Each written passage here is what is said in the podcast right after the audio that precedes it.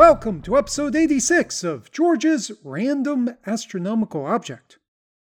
Every episode, I run a random number generator to select random astronomical coordinates in the sky, and I then search for an astronomical object near those coordinates and talk about what makes the object so interesting to astronomers. So let's now run the random number generator.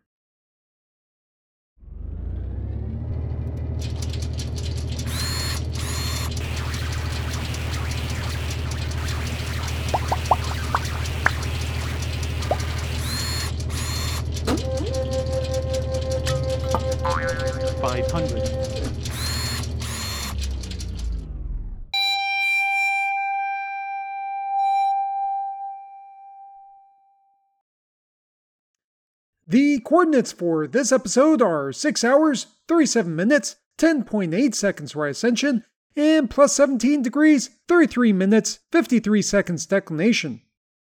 These coordinates point to the star HD 260655.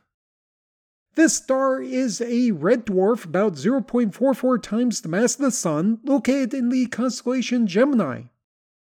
The distance to the star is 32.609 light years, or 9.998 parsecs.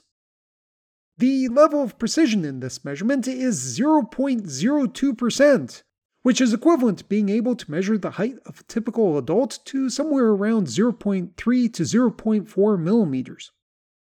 While the distance measurement is mind bogglingly precise, it does not place HD 260655 within the list of the closest 100 stars to Earth, but it is close enough that I can use my Star Wars sound effects.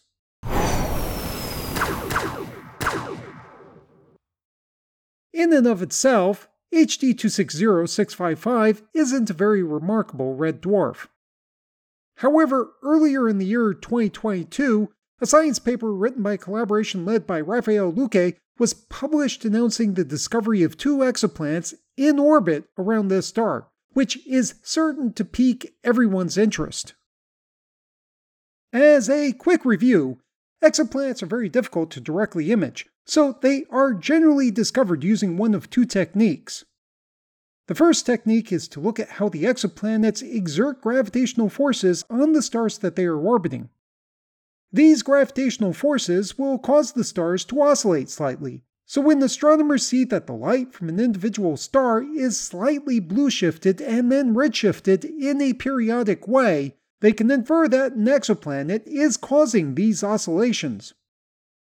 The second technique is to look for the slight dimming that occurs when an exoplanet passes or transits between us and the star that the exoplanet is orbiting. This relies on the exoplanet's orbit being aligned in a very specific way, but it is a very effective way for spotting exoplanets. The two planets in orbit around HD 260655 were discovered using this second method by a spacecraft called the Transiting Exoplanet Survey Satellite. This spacecraft was launched in 2018, and it was designed to make observations every 30 minutes of chunks of the sky equivalent to about 1 18th of the entire celestial sphere.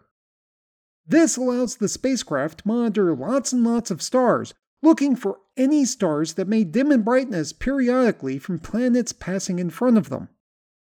It was during such observations in late 2021 that people identified HD 260655 as having two exoplanets orbiting it. The one closer to the red dwarf has been designated HD 260655b.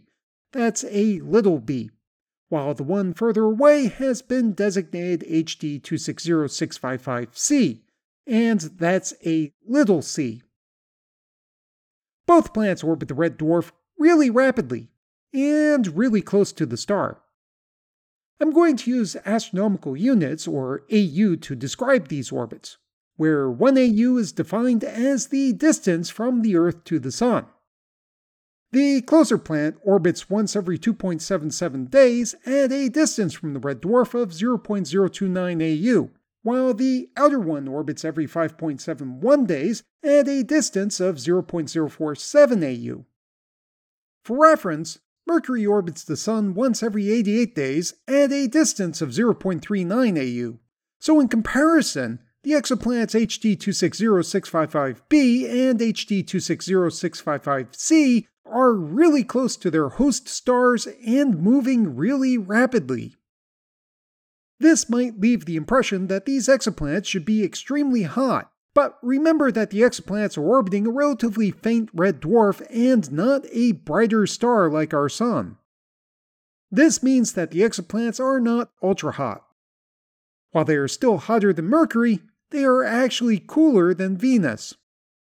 The average temperature on HD 260655b is estimated to be 436 degrees Celsius, while the temperature on HD 260655c is estimated to be 284 degrees Celsius. These temperatures are high enough to melt a couple of metals like tin and, on the inner planet, lead, but they aren't high enough to melt most other metals or to melt silicates, i.e., sand.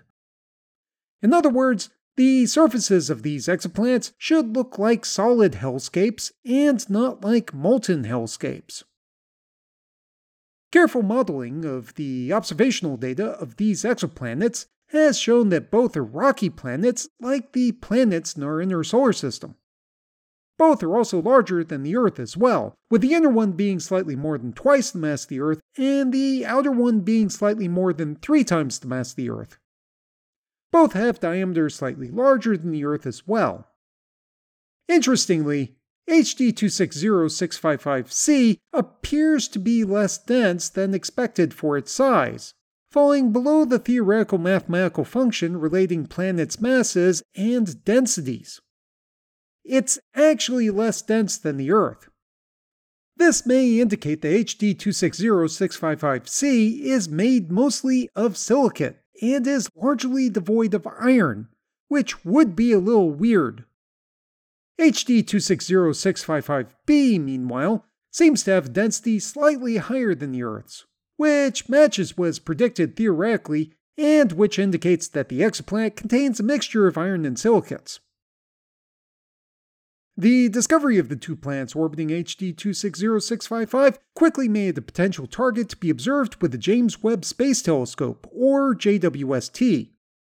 This isn't just because this is a recent exoplanet discovery, as people have been finding exoplanets for a couple of decades at this point. And it isn't just because this is a discovery of rocky exoplanets orbiting a red dwarf, as it actually has become very common to find rocky exoplanets orbiting red dwarfs. HD 260655 is a particularly interesting target for JWST observations for two other reasons. First, theoretical calculations have indicated that this star's exoplanets are both very likely to have atmospheres. At first, this seems like it would be a little unlikely given how hot the two exoplanets are estimated to be. I myself initially would have expected the atmospheres of these exoplanets to be heated up so much that they basically blow away from these planets' surfaces.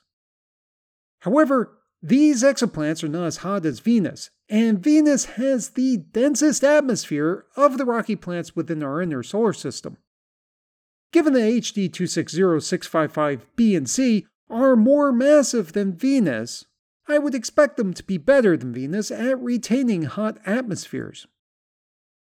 The second reason why HD 260655 is a potential target for JWST observations is that it is the fourth closest star known at this time, with multiple planets that have been detected using the transiting technique, i.e., by watching the star dim slightly when the exoplanets pass in front of it. This means that astronomers could use observations of the spectrum of the starlight passing through the exoplanet's atmospheres to determine their chemical compositions.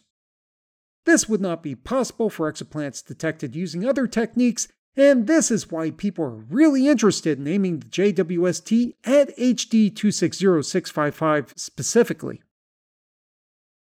I recorded this episode in November 2022, if the random number generator had given me the coordinates for HD 260655 a year earlier, I would not have created an episode about this star system, or if I did, it would be a very boring episode stating that HD 260655 was a rather ordinary looking red dwarf. And that's it. As of November 2022, I can say something very interesting about the nature of this star's exoplanets. However, I worry that in a year or two from recording this episode, someone's going to publish something about discovering these exoplanets' atmospheres and making interesting measurements of the atmosphere's compositions and characteristics, which is going to make this episode seem a little out of date when people listen to it in the future. Still, I thought that this was a good story to share in this podcast as of November 2022, regardless of what happens after that date. The location on the Earth's surface corresponding to the position of HD 260655 in the sky is Mae Wah National Park, which is located within the mountains of northern Thailand. Despite the fact that it's a tourist destination that is even promoted by the Tourism Authority of Thailand, I had problems finding any detailed information about this park. Most websites describe the park as having different types of forests at different elevations, as well as having a broad variety of plants and animals, which seems a little generic. However, the park appears to be a very good place to find very rare flying lizards, which, to be clear, actually glide rather than fly. So be sure to think of rocky exoplanets orbiting red dwarfs the next time you see flying lizards in the tropical forest or vice versa. The website for this podcast is www.randomastronomicalobject.com. You can visit the website to download episodes of the show, read information about the astronomical objects, view images of those astronomical objects, look up additional reference information, and send me random feedback. However, you can't go to the website to read any information about flying lizards or view images of those flying lizards. The audio was recorded and edited by George Bendo.